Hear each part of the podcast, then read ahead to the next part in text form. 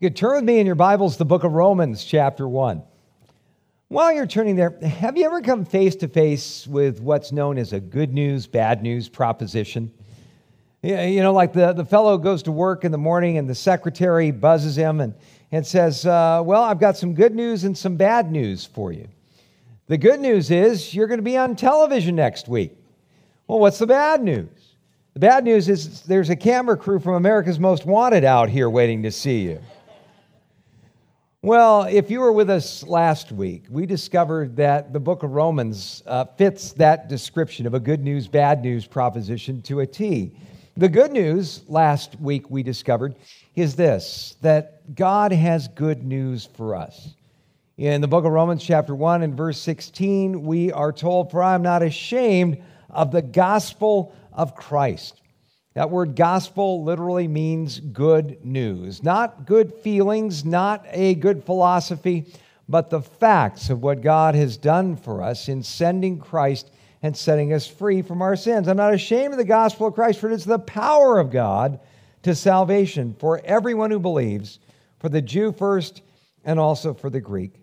For in it is the righteousness of God is revealed from faith to faith, as it is written, the just shall live by faith Well, we saw a key insight into one of the uh, criticisms that sometimes gets lobbed at us as believers in Christ. How can you say, as a Christian, that your way is the only way? well, a couple answers to that question. Number one, it's not my way. I didn't come up with it. Jesus said, I am the way, the truth, and the life. No one comes to the Father but by me. The other thing is this the only way that we can say, be saved is not by human effort not by trying to somehow build our stairway to heaven by uh, getting our act together or doing enough good works. If we're honest with ourselves, for every good work we commit, there's an equal and opposite bad work, and that's on a good day. The fact of the matter is, all we can do is put our faith and our trust in what Jesus Christ has done for us. That's the good news. Now, in order to fully understand why that good news is good news. The Apostle Paul in the book of Romans is going to reveal to us, in a sense, the bad news side of the equation. Exactly where we stand as human beings. In the next few weeks, we're going to be focusing in on answering a key question that maybe you've been asked by a non believer Saved from what? You know, we talk about being saved, but if a non believer said to you, What are you saved from? Uh, boy, a lot of times we as believers would draw a blank. Well, the Bible doesn't want us to draw a blank on such a key and crucial issue. And so, in order for us to understand the magnificent glory, if you will, of God's way of saving us, there's got to be a little bit of a dark backdrop put in first. And so, for the next few weeks, we're going to see exactly why we need to be saved. This morning, for the next few minutes, we're going to focus in on a section of Scripture that we could actually call the de evolution of man. Now, I, I, know you've probably heard before, some people believe that we, every day and every way we're getting better and better, but those people probably need to get out more often because human nature just doesn't bear witness to this. How did we get into the mess that we are in as human beings? Well, in the first part of Paul's amazing presentation of the gospel, he's going to reveal to us the reality of human nature and the fact that not only aren't we all we could be, but we are becoming less and less what we should be on a daily basis. We're going to see, first of all, the roots of this de evolution where it comes from at the beginning. Believe it or not, a lot of the mess that we are in comes down to how we choose to think about life. What does it mean to think about life properly? Or even more importantly, what does our culture teach us about not thinking about life properly? We're going to see this in Romans this morning. Secondly, we are going to see the rationale of de evolution. We're going to see exactly the difference that makes in three key areas of life that there's no area of our life that goes untouched by the fallenness of man. And finally, we're going to see the results of de evolution, where it leaves us when it's all said and done. The fact that we as human beings may not be as bad as we can possibly be, but we are certainly as bad off as we could possibly be, is a verdict the Bible delivers with some pretty thorough descriptions, as we're going to see this morning. So let's pray and ask the Lord to speak to us about this crucial wake up call from God, almost like going to the doctor and getting the results of an MRI. The only way that we're going to find healing is, first of all, to see our desperate need for a healer. Lord, thank you that when you reveal to us exactly how far short of your glory uh, we fall, how far short of being the people you created us to be, you don't reveal these things to shame us, but to change us. You, you don't reveal these things to defeat us, but to complete us. But just like going to a doctor and finding out exactly what the diagnosis is before we can receive proper treatment, so your word is going to speak those things to us today. So speak to us, reveal to us maybe those areas where our own fallen nature, not just the world outside, but our fallenness inside, has led us astray. And I pray, Father, that this might be a day uh, of awakening, a day of liberation, a day where we discover what an amazing gift you've given to us when you've caused us to be born again from spiritual death. Thank you for your goodness and your mercies, Lord. Guide us into truth, we ask. In Jesus' name, amen. Well, this morning we begin at Romans chapter 1 and verse 18. There we read this For the wrath of God is revealed from heaven against all ungodliness and unrighteousness of men who suppress the truth in unrighteousness. Now, notice right off the get go, we are presented a very challenging word from Scripture the wrath of God. Boy, when we think about the wrath of God, maybe images conjure in your mind of that, that mean old guy with a long white beard and a sneer on his face with a lightning bolt on it, looking for anybody that's having a good time on earth, and by golly, he's going to fry them and fry them good. A lot of people look at God in that way. They say, Well, I don't believe in a wrathful God, I believe in a loving God. Well, I'm all for believing in a loving God, but the Bible defines love in an interesting way. In 1 Corinthians 13, verses 4 through 8, among the 16 characteristics of love we find in this passage is a very intriguing statement. Love does not rejoice in iniquity, but rejoices in the truth. Now, let that sink into your heart for just a second. When God sees what we have done to his creation, remember way back in Genesis chapter 1, when God finished creating all that he had in mind to create, he looked upon it and he pronounced it very good. The Hebrew there is emphatic. There was no fault, there was no flaw, there was no death, there was no disease, there was no despair in the world. But mankind said, hold on a second, we're going to do something about that. With the fall of man, with our turning our backs on God, God's previously very good creation, and we as human beings, which God has created, we're all affected by that. And guess what? It mattered to God. It mattered to Him. God had an emotional reaction to our fall. He was angry about that. Now, when we think about people who are angry, we think about people flying off the handle and people doing or saying things that they have to take back and regret doing or saying later on. Well, God's wrath doesn't work that way. In fact, the interesting thing about this uh, is that the fact that God would care enough to look at this world and what we've done to it and actually have a reaction to this should be an amazing, encouraging thing to us. Because uh, understand something the opposite of hate, uh, or the opposite of love isn't hate. Did you know that? The opposite of love is indifference. And if God just went, okay, well, you guys made your bed, go sleep in it, I'll see you later. I- have got uh, more wonderful things in the universe to pay attention to than just your fallenness. Well, uh, again, that would mean that God wasn't loving. So, once again, when we talk about wrath, the wrath of God is revealed from heaven against all ungodliness and unrighteousness of man. Notice God gets upset. God cares enough to get upset when he sees two things going on in our lives. Notice he gets upset at all ungodliness. Ungodliness refers to our character as human beings, the, the, the way we are on the inside, if you will. When God looks at our lives, and instead of seeing us as He intended us to be, made in the image and likeness of Him, Instead, that image being marred, you know, again, it's distorted. it's, it's not what God intended it to be. When God looks at that and he sees unchristlike character in our lives, it matters to him. It hurts him. He has this emotional reaction. Notice as well, it says, all ungodliness and unrighteousness of men. That isn't just our character, that's how our character flows out in our conduct. You know, every once in a while, uh, I, I run into people that are just not aware of how God looks upon us as human beings. You know, they, they, will say things like, Well, you know, I, I, think I'm, I'm a pretty good person. I'm sure God is pleased with me. Well, what do you mean you're a good person? Well, oftentimes they'll say things to me like, Well, I'm a good person because I keep the Ten Commandments.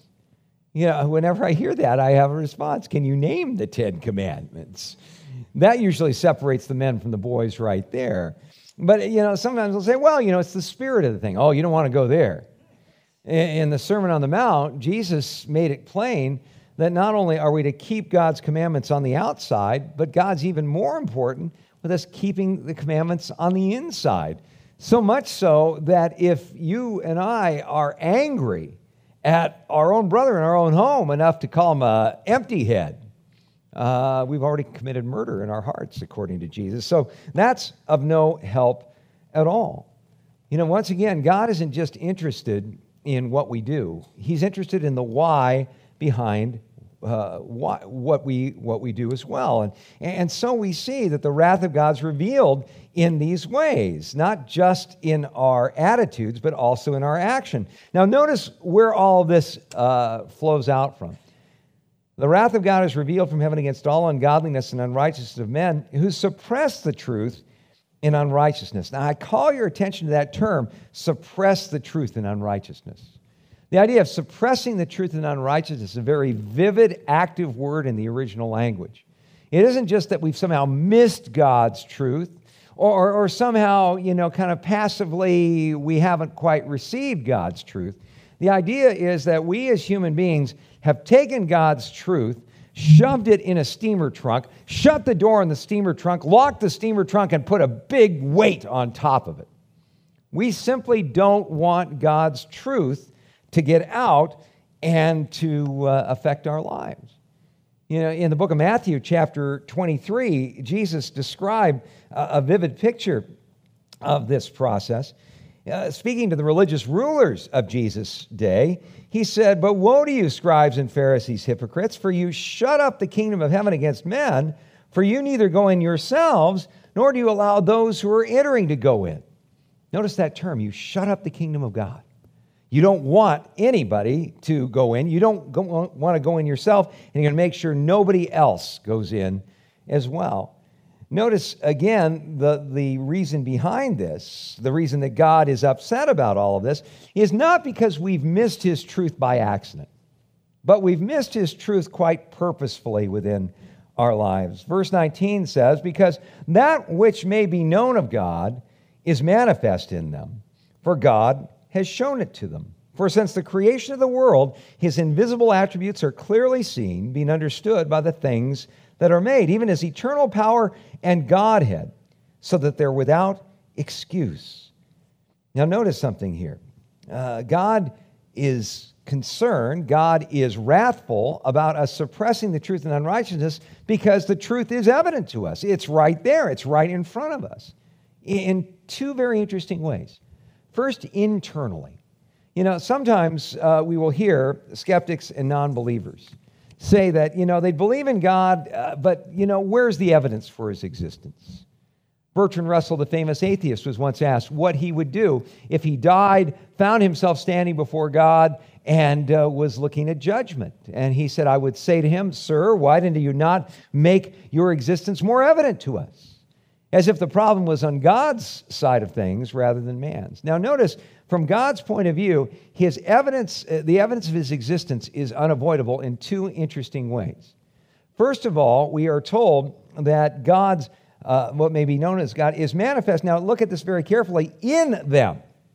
Uh, in, in other words, there is something about our internal nature as human beings that argues loudly that God, in fact, exists. In the book of Ecclesiastes, chapter 3 and verse 10, King Solomon put his finger on it when he said, You've put eternity in their hearts. In other words, each and every one of us has within ourselves an absolute insatiable need for things that only God can only provide for our lives. Uh, I mean, stop and consider for, for a second our hunger and thirst for a life that actually matters, for a life of purpose and meaning. Have you ever run into people who continually tell you, Oh, I'm so bored. I'm so bored with life. Did you know that boredom is the emotional reaction to a life without purpose and without meaning? And sooner or later, you can literally die of boredom. You can find yourself in a place where a lack of purpose and meaning in your life can literally take your life away. You know, Chuck Colson, in his book, Who Speaks for God, uh, tells the story of a concentration camp in Eastern Europe during World War II.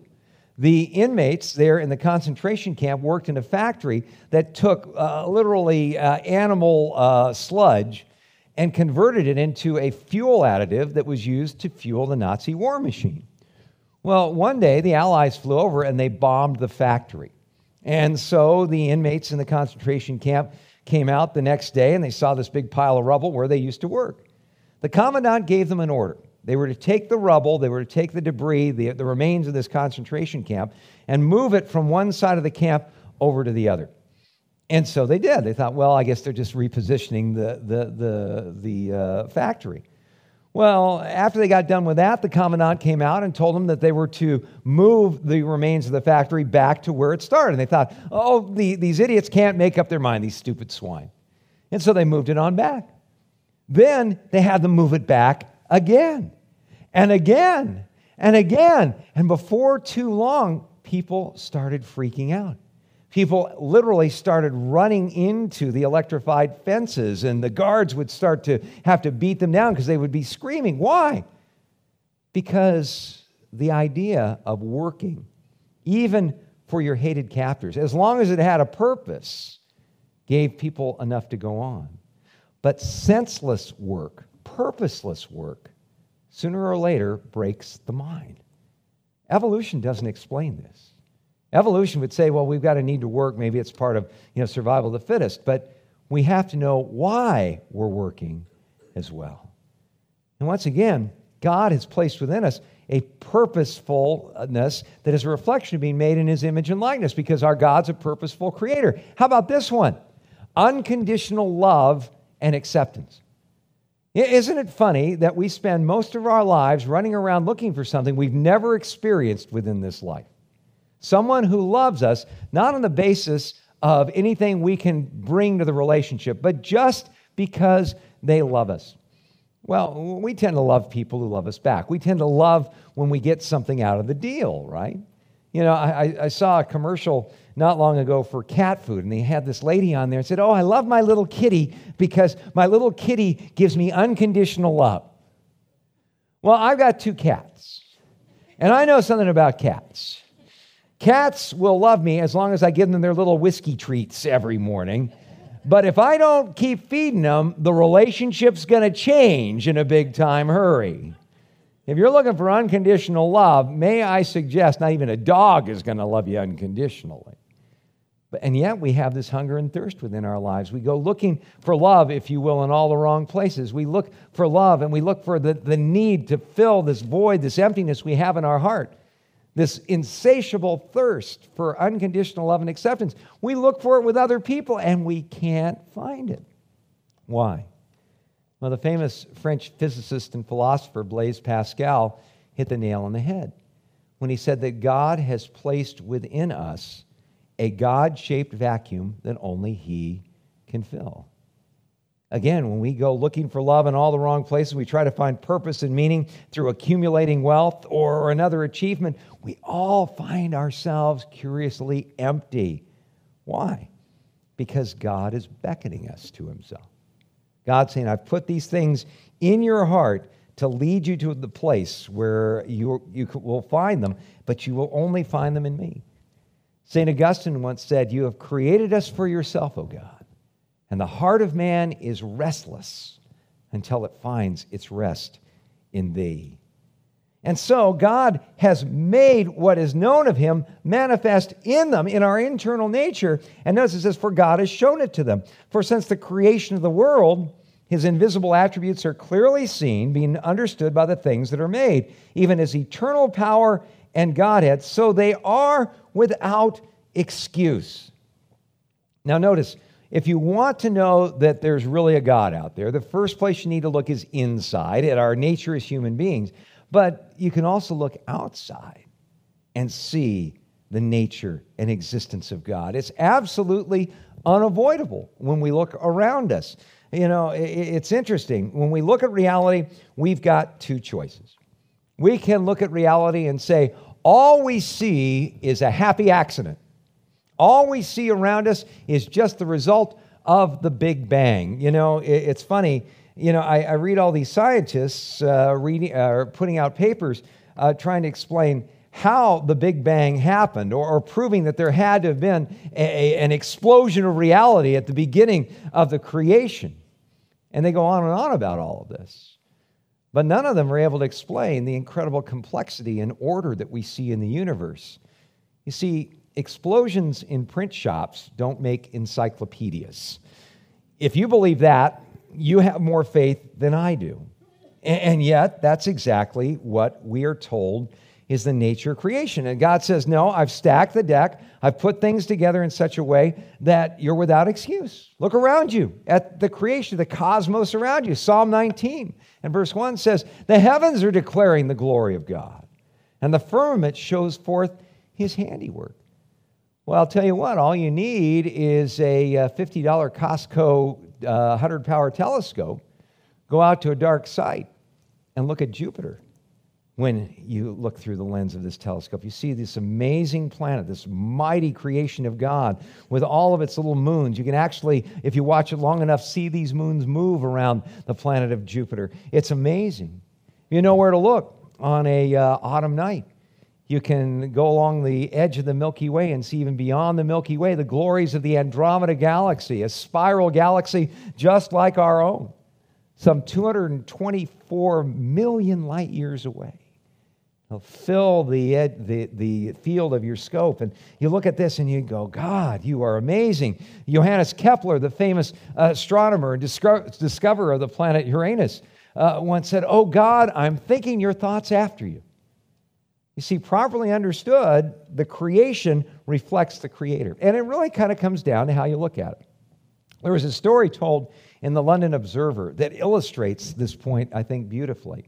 It was a story about some mouse, a family of mice that lived in a piano. And the mice, every once in a while, would hear this beautiful music. And they always assumed that the music came from a great piano player.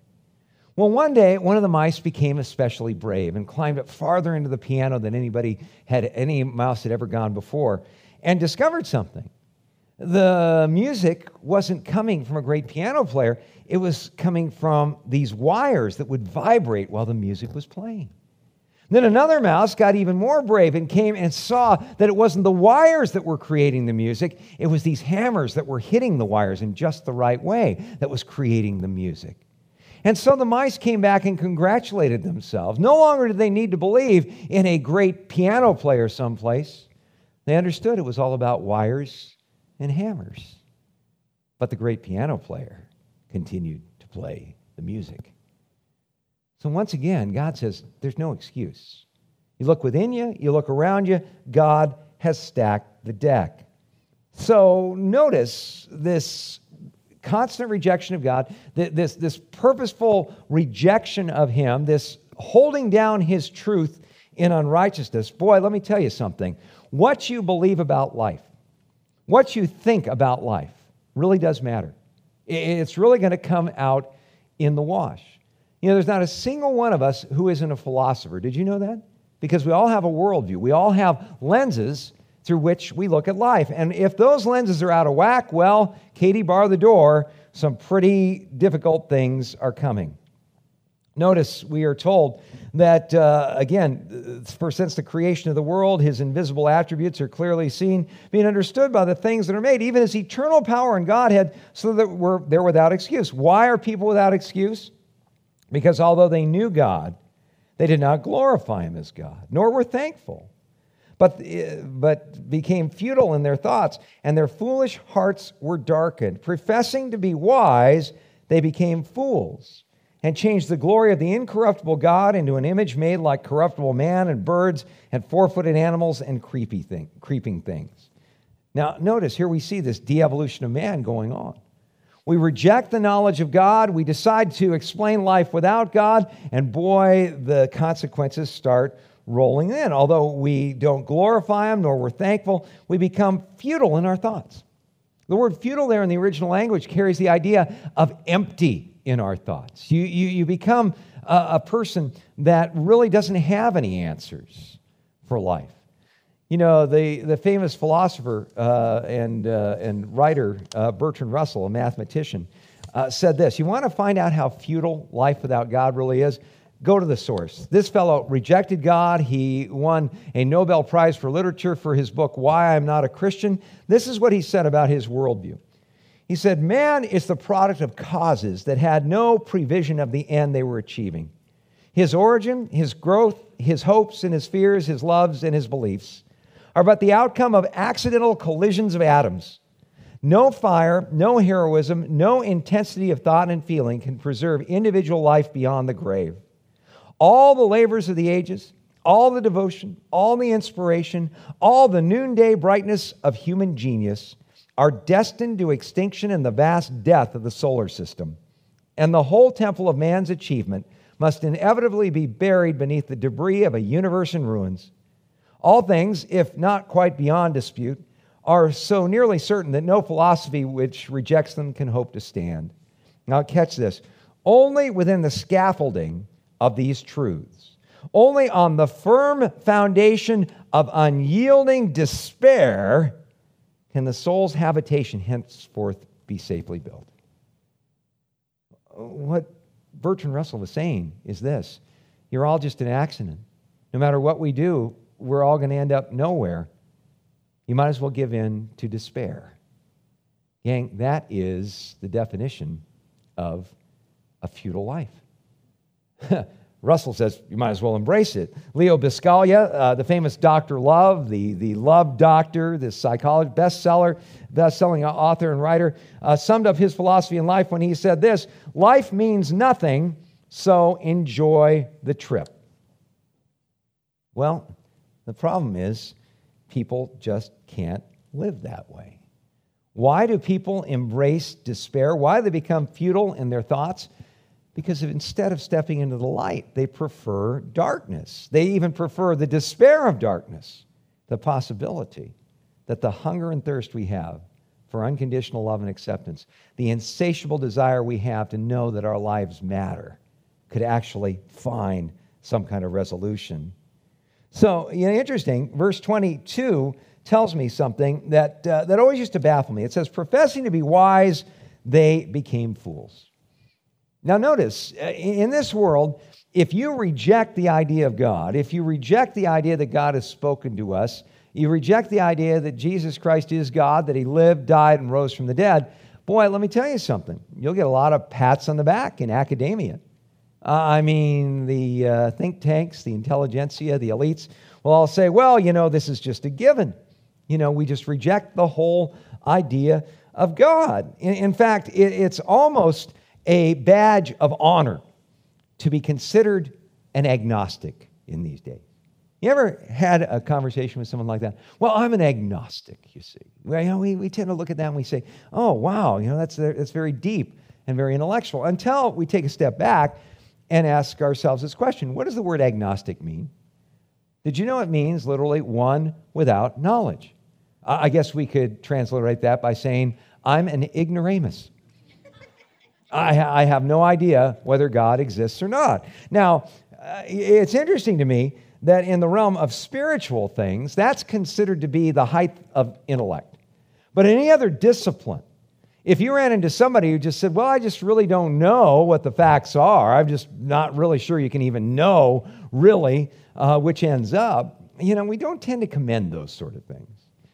You know, a, a, while, a little while back, you know, I, I had a kidney stone, and, and my kidney stone wasn't getting better. And so my uh, specialist was saying, We're going to go ahead and operate on you, right?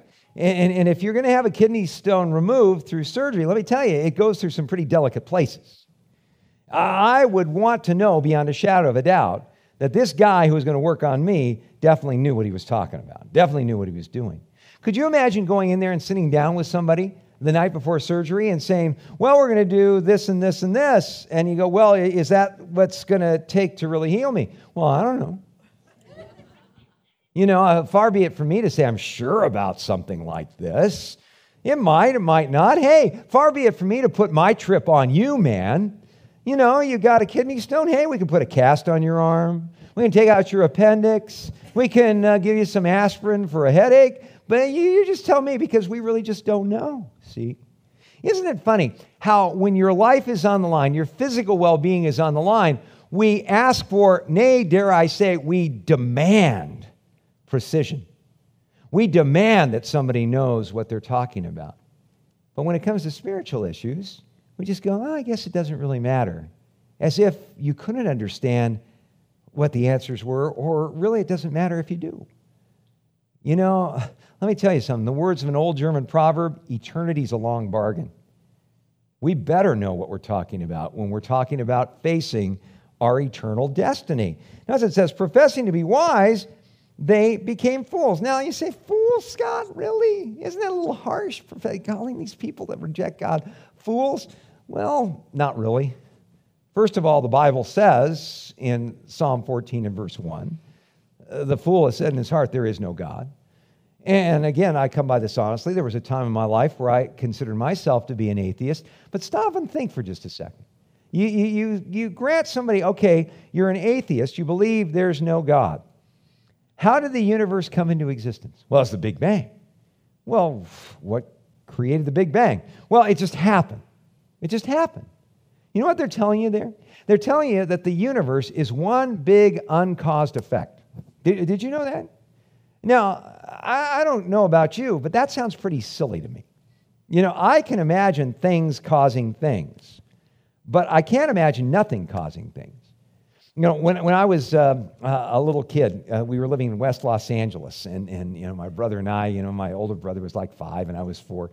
And, and one of our favorite things, what was this? My, my folks had this chest of drawers uh, that was, it just seemed huge to me. You know, we had to crawl up on top of it. And, and, and the great thing about this chest of drawers was about three feet beyond was my parents' bed.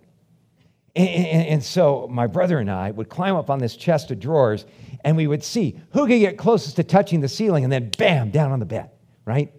So, so, so we started doing that, and you know, the other one would be doing kind of the double time theme from na na na na na na na Batman, bam, boom, nah, boom, bam, and then suddenly crash. The Sears best bed frame gave up the ghost.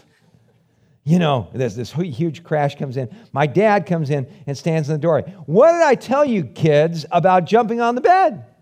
I remember we looked at our dad and said, We don't know it happened, Dad.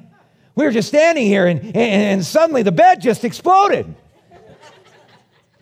well, my dad might have been born at night, but it wasn't last night, right?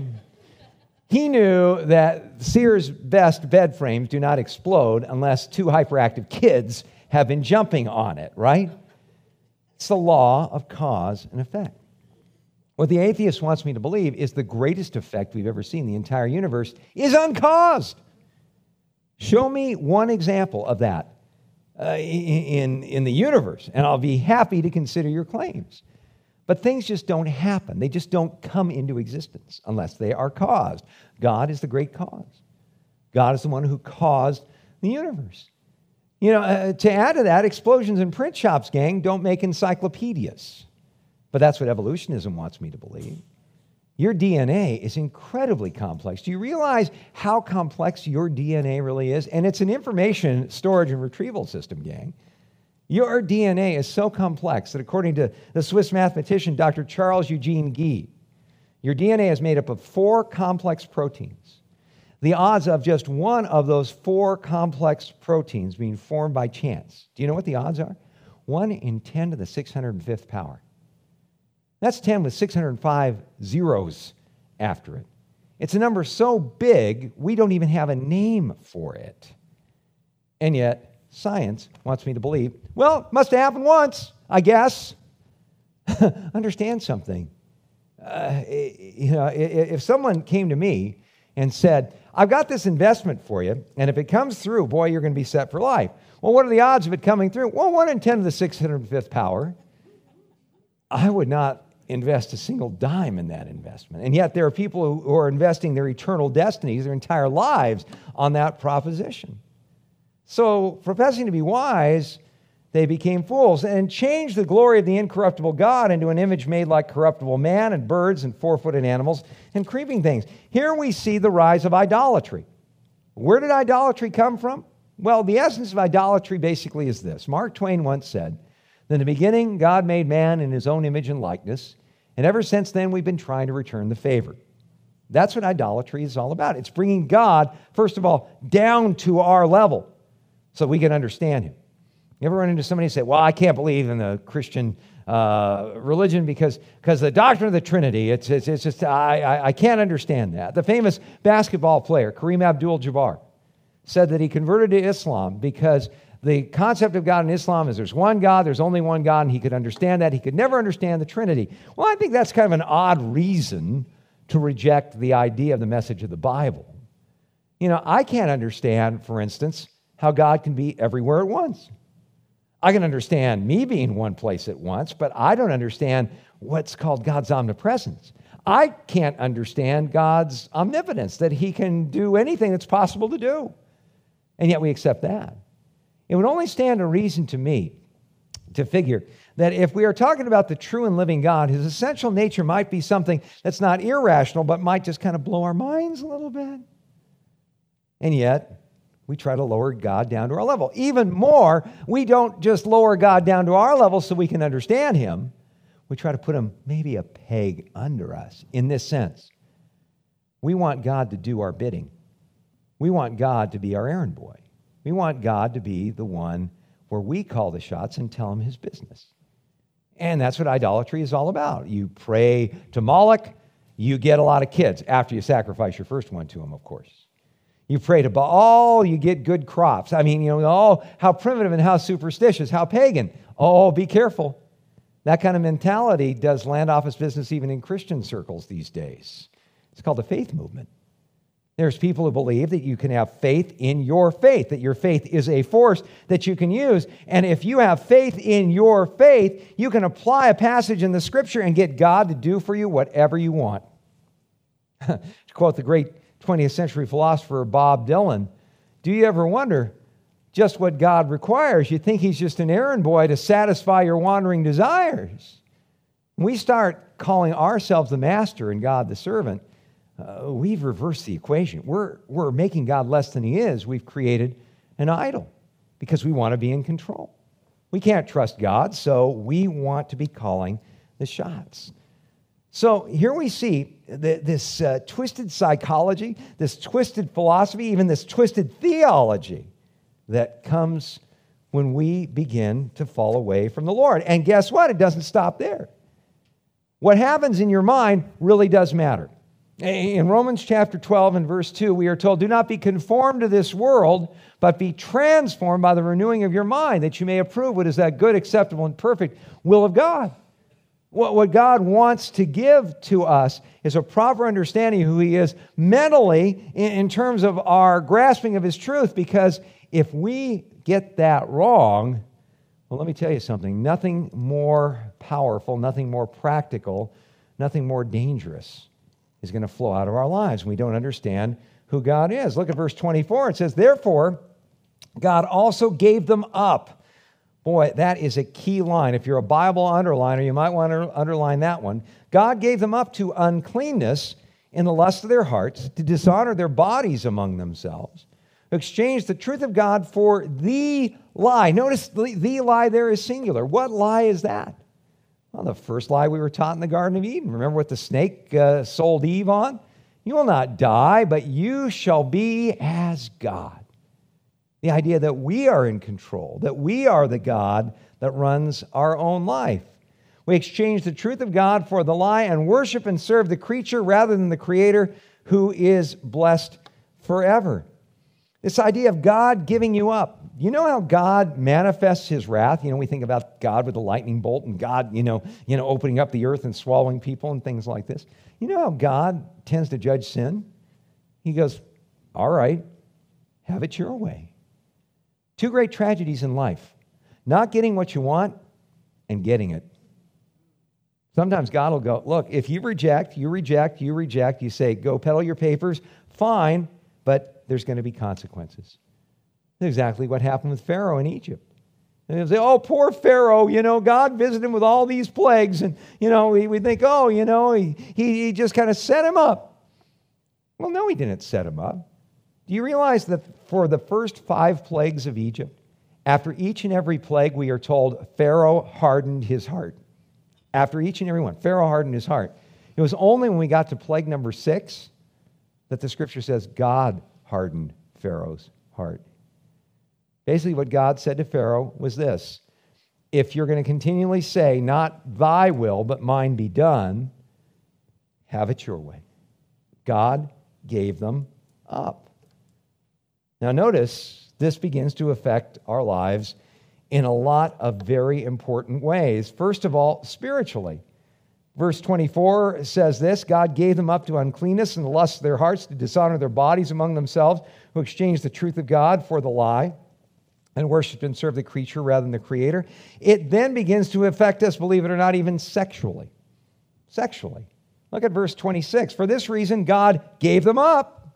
There's that line again. You want to go your own way, you want to do your own thing. Finally, God go, All right, have it your way. God gave them up to vile passions.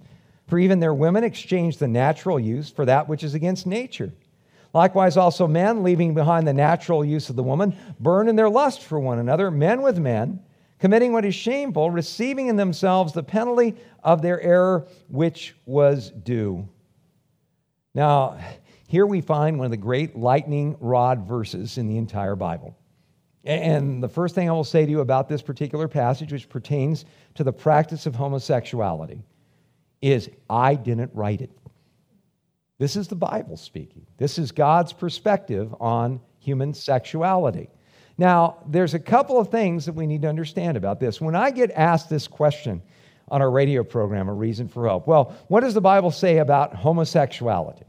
You know, the first thing that I tell people is to answer that question, we've got to figure out what God says about sexuality in general. If you don't understand that, you're never going to be able to make heads or tails about this controversial issue. And so we go to Matthew chapter 19 and verse 4. There Jesus said, Have you not read that he who made them at the beginning made them male and female? For this cause, a man shall leave his father and mother and be joined to his wife, and the two shall become one flesh. Therefore, what God has joined together, let not man separate. Here we see God's point of view for the practice of our sexuality. One man, one woman committed together for life.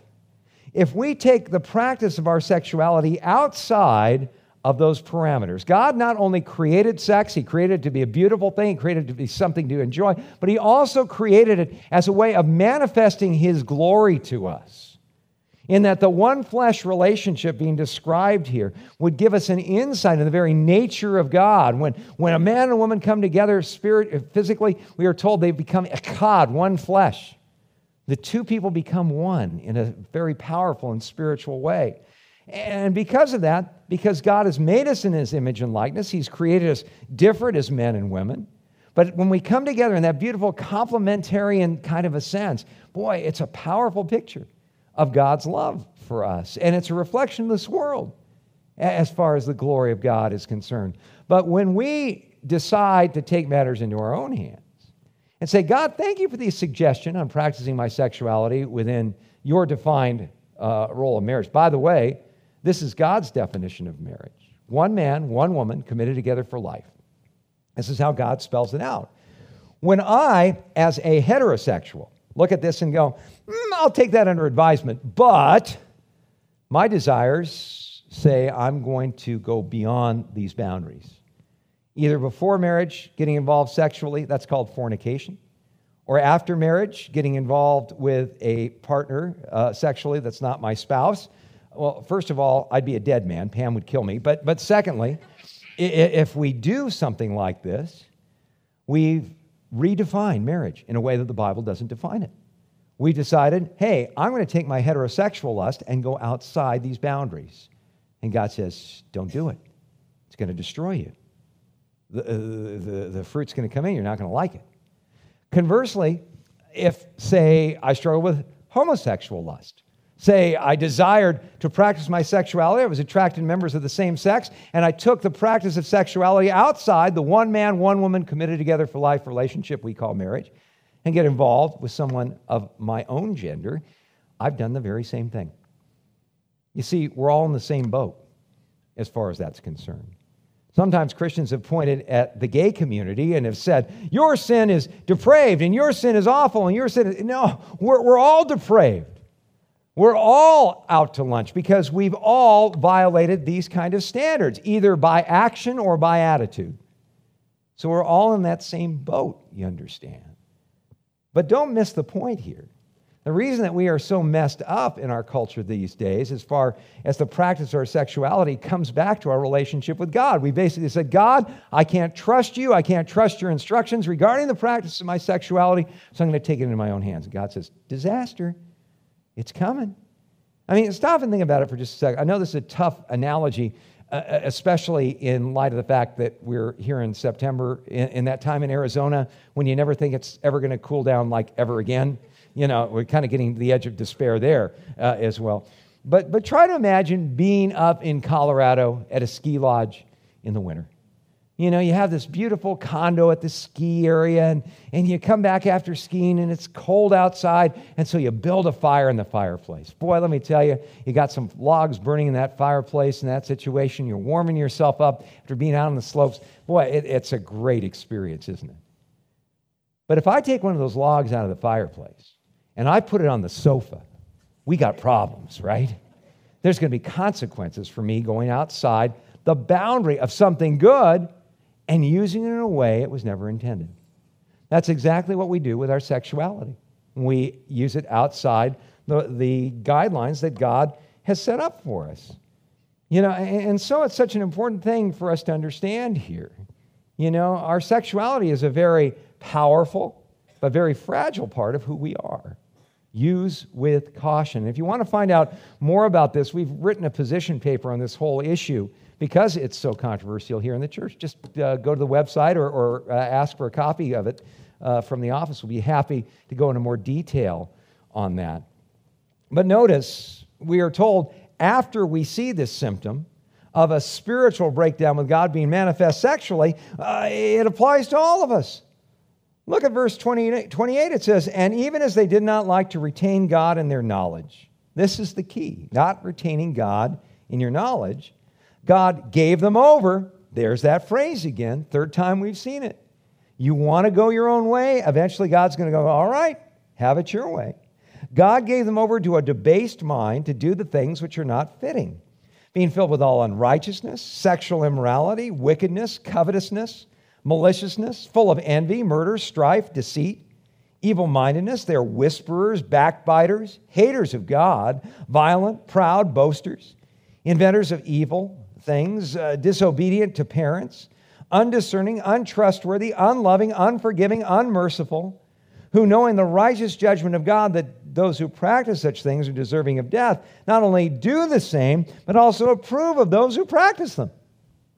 That's the rest of us, gay. You see, uh, when we take a look at this list uh, of the, uh, the fallout that we have, you know, maybe you can pick and choose on all this and say, okay, full of uh, murder. I've never murdered anybody. Yeah, but are you full of strife? Are you full of envy? Do you look at your neighbor and say, well, why them and not me? You know, are you uh, maybe not somebody who's actually, you know, destroyed somebody physically, but are you a whisperer, a backbiter, someone that just can't wait to receive a nice juicy bit of gossip and pass it along? You know, again, we're all under condemnation here. And no, notice as well, there's no excuse. Verse 32 says, Knowing the righteous judgment of God, that those who practice such things are deserving of death, not only do the same, but approve of those who practice them. You see, that's where we are in our culture today. You know, when I, I look at verse uh, 28 through 32, I, I, find myself saying, well, that's your basic day on the internet, isn't it? Uh, I mean, that's your basic uh, timeline on Facebook or Twitter. Uh, you, you get all these kind of things, and, and it's just a reflection of where we are in our hearts. You know, uh, it, it's interesting. A few years back, uh, Ted Turner, who was the founder of CNN, uh, really expressed, I think, where a, an awful lot of people are in our day and age. At the 1988 uh, National Press Association meeting, he said, We are living with outmoded rules. The rules we're living with are the Ten Commandments, and I bet nobody here pays much attention to them because they are too old. When Moses went up on the mountain, there were no nuclear weapons, there was no poverty. Today, the commandments wouldn't go over. Nobody around likes to be commanded. Well, I think that pretty much expresses, in essence, the scriptures we've just read. God, go peddle your papers. I don't want you telling me what to do. Interestingly, not long after that, Ted Koppel, the famous journalist and host for many years of Nightline, gave a valedictory events at Duke University. He said this, and I think it's really an interesting observation. He said, In place of truth, we've discovered facts. For moral absolutes, we have substituted moral ambiguity. We now communicate with everyone and say absolutely nothing. We have reconstructed the Tower of Babel, and he said it's a television antenna. We could substitute the internet for that. A thousand voices producing a daily parody of democracy in which everyone's opinion is afforded equal weight, regardless of substance or merit. Indeed, it can be argued that the opinions of real weight tend to sink with barely a trace in television or the internet's ocean of banalities. Now, listen to these words Our society finds truth too strong a medicine to digest undiluted. In its purest form, truth is not a polite tap on the shoulder, it's a howling reproach. What Moses brought down from Mount Sinai were not the 10 suggestions, they are commandments. Are, not were. The sheer brilliance of the Ten Commandments is how they codify in a handful of words acceptable human behavior, not just for then or now, but for all time. Question we got to ask ourselves is this Do we believe that? Uh, an even more important question to ask yourself is this Do I not just believe that? Do I live like that?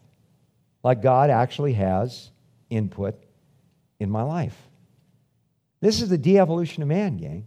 This is who we are as a species, as a race, with the sobriety of a surgeon showing you the MRI, showing you that all of us have a fatal spiritual disease that, left unchecked, is going to create wreck and ruin within our life. The Bible shows us probably more truth about ourselves than we'd ever want to hear or ever want to see.